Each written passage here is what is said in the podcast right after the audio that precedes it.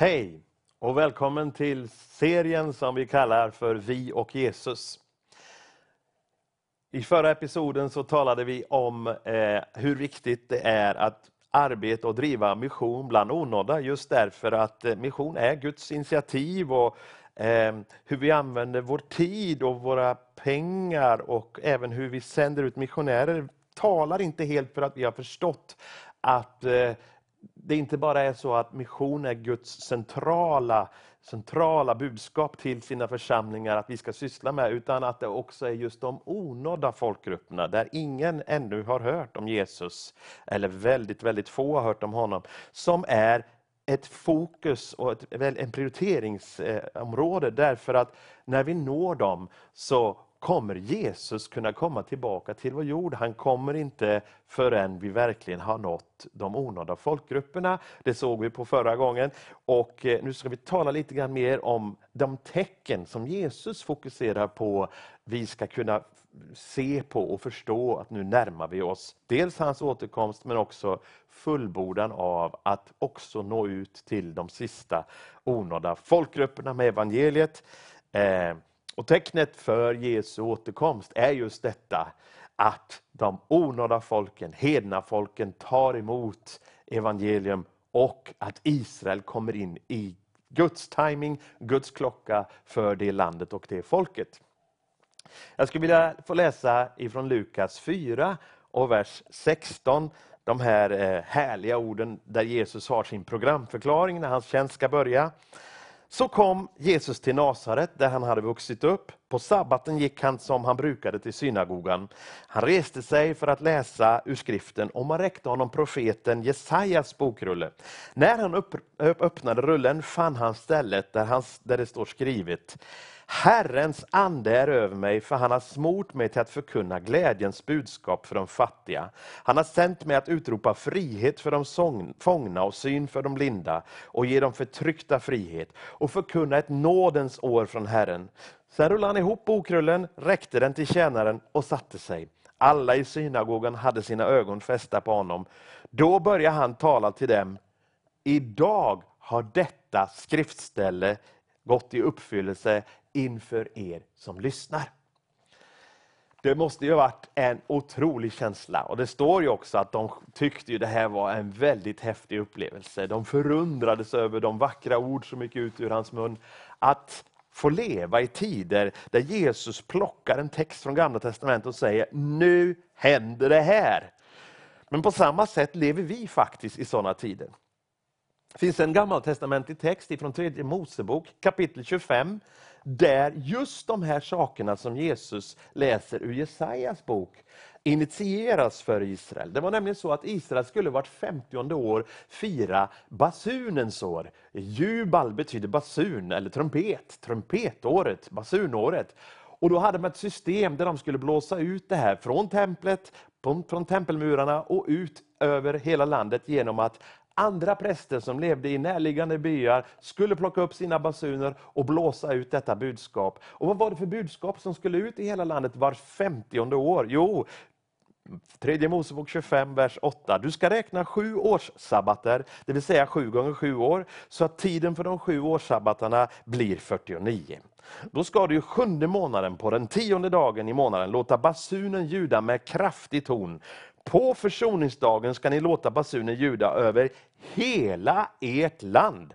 Ni ska helga det femtionde året och utropa frihet i landet för alla dess invånare. Det ska vara ett jubelår för er. Var och en, er, var och en av er ska då få återvända till sin arvedel och var och en av er ska återvända till sin släkt. Ett jubelår ska detta femtionde år vara för er. Ni ska inte så något och det som växer upp av spillsäden ska ni inte skörda och ni ska inte samla in druvorna från era oskurna vinstockar för det är ett jubelår. Heligt ska det vara för er, av markens egen avkastning ska ni få er föda. Under ett sådant jubelår ska var och en av er återvända till sin arvedel. Detta med arvedel visar att eh, slaveri skulle upphöra och att skulder skulle återbetalas. Det beskrivs lite mer detaljerat på andra ställen att just det ska hända. Och till och med en form för återbetalning för den som har varit eh, eh, slavägare. Och, och, detta är ju en profetisk bild på det som sker när vi kommer till Jesus, när vi tar emot honom, när vi blir frälsta. Då är det slut med slaveriet. Då är det slut med att stå som träl till fruktan och rädsla för döden och syndens eh, eh, förbannelse och frestelse får helt plötsligt en överman i att den helige Ande flyttar in i oss. Och jag är nu inte längre slav under synden utan slav under Jesus. Och Jag känner ju att eh, det är ju helt uppenbart det Jesus syftar till när han står i synagogan och läser upp bokrullen ifrån Jesaja, detta jubelår. Och, och, och, Det är därifrån vi har ordet jubel, eh, en jubilee. Alltså jubileum, det kommer ifrån det här att man blir så glad så att man slår klackarna i taket, eller slår ihop hälarna i alla fall, över att nu är det inget slaveri, nu är det frihet och var och en får dyrka marken och få en välsignelse tillbaka eh, längre fram när man gick för, över det femtionde året och, och, och, få chansen att bygga upp sitt eget liv så som Gud hade tänkt. Och är det inte just det som den, den, den kristna tron i, sitt, eh, eh, i sin kärna handlar om? Att människor ska få komma in i Guds plan. Synd är ju att bomma på Guds plan, att missa Guds plan. Frälsning, komma in i Guds plan med våra liv. Och Det är fascinerande att Jesus markerar detta och han nämner även tecken och under, att syn ska komma till de som är blinda och de fattiga ska bli lyckliga. Och Det är det här jag har sett genom hela mitt liv när jag är aktiv i mission. Hur slaveriet som människoskarorna och folkskarorna runt omkring i Asien och Afrika lever i bryts när vi blåser trumpeten i hela landet. Det är intressant att i den hebreiska översättningen där i tredje Mosebok så står det Erets Israel. Det betyder också hela jorden. Erets. Ja, det är liksom så att Gud profetiskt har lagt det där, att det gäller inte bara den geografiska biten som idag kallas för Israel, utan det gäller hela vår värld. För Gud vill att alla ska bli frälsta och alla ska komma till insikt om detta fantastiskt goda. Så blev det så då att man praktiserade jubelåret? Nej, det gjorde man inte. Det finns ingenting i vare sig eh, judisk historieskrift eller i vårt eget gamla testamente som lyfter upp att det här var det året man firade jubelåret. Man tordes inte. Eller kanske översteprästen stod där och blåste i sin basun och liksom kallade till, kom igen nu, nu är det frihet, nu är det räddning, nu upphör slaveriet, men ingen annan trodde på det. Eller var de för slöa? Och hade glömt var inte, levde inte i väckelse över vad Guds ord säger, utan man hade glömt att eh, den där trumpetbasunen betyder att nu ska jag blåsa vidare så att de som är i min närhet får veta, och de ska i sin tur blåsa vidare. Så ser du kedjereaktionen som Gud har lagt i det här systemet. Eh, det var ett varningssystem som fanns vid krig och hot och så här, men också för att basunera ut denna fantastiska glada nyhet. Nu är det jubelår, nu är det full frihet för alla slavar. Men det praktiserades inte. Prästerna var för slöa, satt väl och käkade sin hamburgare eller vad de gjorde och, och brydde sig inte och att, att liksom blåsa vidare. Och då bröts ju kedjereaktionen. Och jag tänker, vi har ju sett i, i kyrkohistorien ser vi hur evangeliet gick från Jerusalem och ut i hela romarriket. Och så tog sig några apostlar bort till Asien och eh, evangeliet gick efter några hundra år också vidare faktiskt i Sydamerika och Afrika på ett fantastiskt sätt. Men om någon bryter kedjan så kommer ju inte evangeliet vidare av sig själv. Eh, vi lever i en tid där vi hör mycket om drömmar och syner och så här. Eh, och det, det, är fantastiskt och det sker med Guds och den heliga Andes inspiration. Men så mycket har jag förstått att om vi slappnar av och tror att Gud kommer rädda jorden på egen maskin, då är vi riktigt illa ute. Då kan vi hålla på i tusen år till. Vi måste leva som Paulus och de andra och påskynda Jesu återkomst genom att förkunna evangeliet för dem som aldrig har hört. Paulus sa, jag sätter min ära att komma dit där ingen annan har varit varit. För han ville att kedjereaktionen skulle få fortsätta. Basun efter basun efter basun skulle ljuda så att alla får höra. Och där kommer du in med ditt sammanhang, din familj, din arbetsplats, din gata, dina grannar, det som du har runt omkring dig. Vem har blåst för dem? Sätt trampeten i ansiktet på dem och blås så hårt du bara kan, så, så frisyren blir därefter. Jesus älskar dig, han vill frälsa dig, han har förlåtelse för din synd och han lyfter av din skam ta emot helande och heligande. Jag menar det är att blåsa basun, rätt i ansiktet på folk. Och vet du vad, vi kan ibland tycka, nej men så naiv kan man inte vara och så kan man inte gå tillväga. Jo, det är just det du ska. Det har fungerat i hela kyrkohistorien 2000 år. Men när vi börjar grubbla på om vi skulle och inte skulle och hur man ska göra det, då stannar det upp alltihopa. Det visar statistiken. Så back to basic, back to kanske dårskapen i detta, att vi bara har ett budskap om ett kors som blir rest där Jesus gav sitt liv för dina och mina synder. Det är budskapet som vi behöver förmedla så att alla får höra det. Men vi ska också göra människor skickliga att komma vidare i detta som lärjungar så att de kan träna andra. Berätta för andra att du har också en basun att lyfta. Blås den så att alla får del i detta jubelbudskap.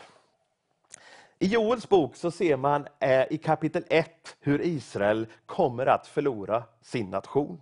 Kapitel 2 talar om hur Israel kommer återförenas, återsamlas. Jag tänker att det är, det är verkligen 1948 när Israel får av FN sin nation och sin, sitt namn och kan få vara en stat.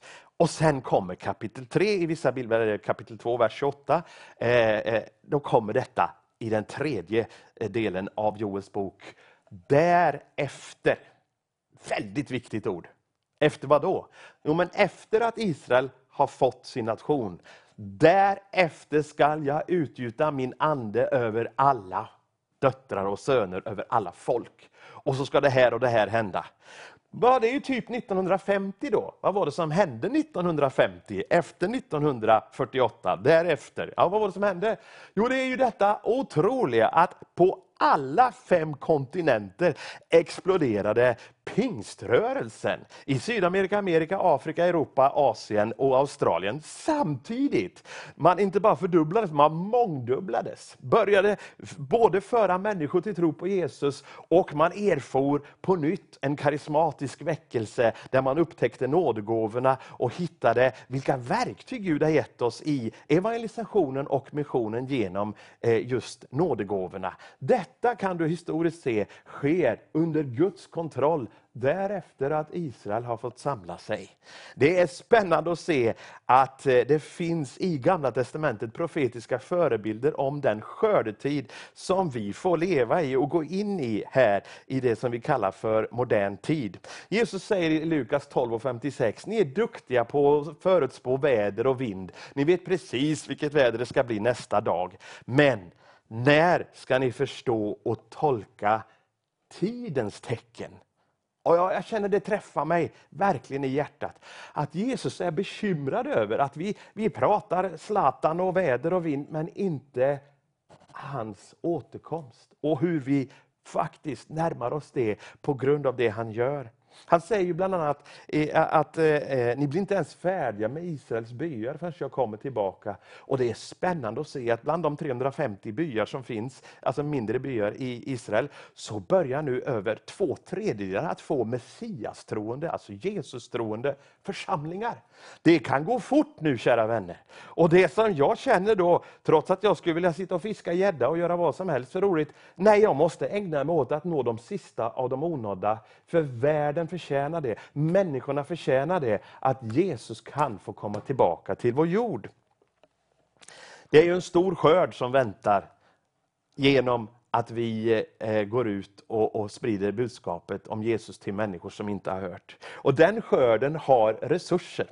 Den har i sig själv, de kommande ledarna, till och med kanske till och med pengar för att driva mission vidare, finns i skörden. Och jag tänker när jag, eh, mina ögon faller på Uppenbarelseboken 7 och 9, att det här kommer lyckas. Men tänk om det kunde få ske i vår generation. Tänk om det kunde få ske i vår tid. Uppenbarelseboken som talar om det som komma skall säger, därefter såg jag och se en stor skara som ingen kunde räkna, av alla folk och alla stammar och länder och språk. De stod inför tronen och inför Lammet klädda i vita kläder och med palmblad i sina händer. Och de ropade med stark röst, frälsningen tillhör vår Gud som sitter på tronen och Lammet, alltså Jesus. Eh, jag tror många fler än vad vi trodde kommer bli räddade. Det är inte så att jag är universalist och tror att alla blir rädda. Nej, jag är mycket klar över att man kan gå förlorad. Men jag tror faktiskt att Gud är ingen liksom, liksom jämbördig fighter med, det, med ondskan och med djävulen. Alltså Gud är, Gud är så mycket större. Så självklart, han vinner bara stora segrar. Och, och, och, Om han vill att alla ska bli frälsta så kommer i alla fall riktigt många bli frälsta. Och det räckte ju för rövaren att säga, du Jesus tänk på mig. Så fick han löftet, du ska redan idag vara med mig i paradiset. Det visar ju på Guds hållning, han vill rädda och han vill se så många som möjligt få komma in i hans plan, himlen och evigheten tillsammans. Vi ska också ta del av en, en, en härlig liten glimt om att det här kommer lyckas ifrån Lukas 13, vers 38 till 39. Hans lärjungar kom fram till honom och sa, förklara den där liknelsen om ogräset och åken för oss. Han svarade, den som sår den goda säden är människosonen, åken är världen, den goda säden är rikets barn och ogräset är den ondes barn. Fienden som sådde det är djävulen, skörden är tidens slut.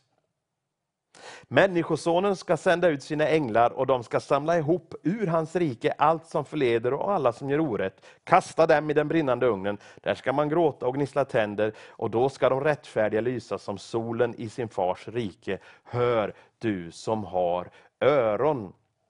Spännande är hur eh, eh löftet gäller även i Lukas 13. Människor ska komma från öster och väster och från norr och söder och man ska ligga till bords i Guds rike. Liksom, finns det någon stackars pingvin kvar på Antarktis, ja då ska den med få komma med. Och Nordpolen och väst och öst. Från alla väderstrecken kommer skörden att komma och få samlas och ligga till bords, måltiden, bröllopet som väntar i himlen i Guds rike.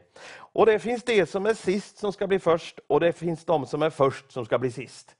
Här talar alltså Jesus om skördetiden och slutet innan hans återkomst. Och då nämner han att de som först fick höra evangeliet kommer bli sist att höra det. Och det vet vi om vi läser Guds ord, att Israel kommer ta emot Jesus på en dag. När han stiger ner på Oljeberget. Det kommer spricka i tu också. Han kommer med sån fart, han har sån lust. Bang! Och så kommer Israel ta emot honom. Det finns flera bibelord som talar om det. Det är inte mitt fokus i det här studiet, utan just det att de som var först att höra evangeliet kommer också bli sist. Spännande är då att tänka att de som var näst först, Syrien, Jordanien, Egypten, eh, Turkiet, eh, kommer också kanske vara näst sist att ta emot Jesus. Och Turkiet har ju bara 0,1 procent kristna idag. Men allt fler missionärer börjar rapportera om, nu rör det på sig Turkiet också. Oerhört spännande. Och i de grannliggande, grannliggande eh, eh, eh, arabnationerna är det samma sak. Det spirar, det växer och man börjar hitta tron på Jesus. Så det är en oerhört spännande tid. Och Viktigt är att ha positivt fokus. Eh, vi har ofta i vår lutherska tradition överdrivit att eh, det ska bli en kärlekslös tid. Eh, utifrån Jesu ord, eh, kärleken ska kallna hos många, säger han. Men det har översatts, kärleken ska kallna hos de flesta.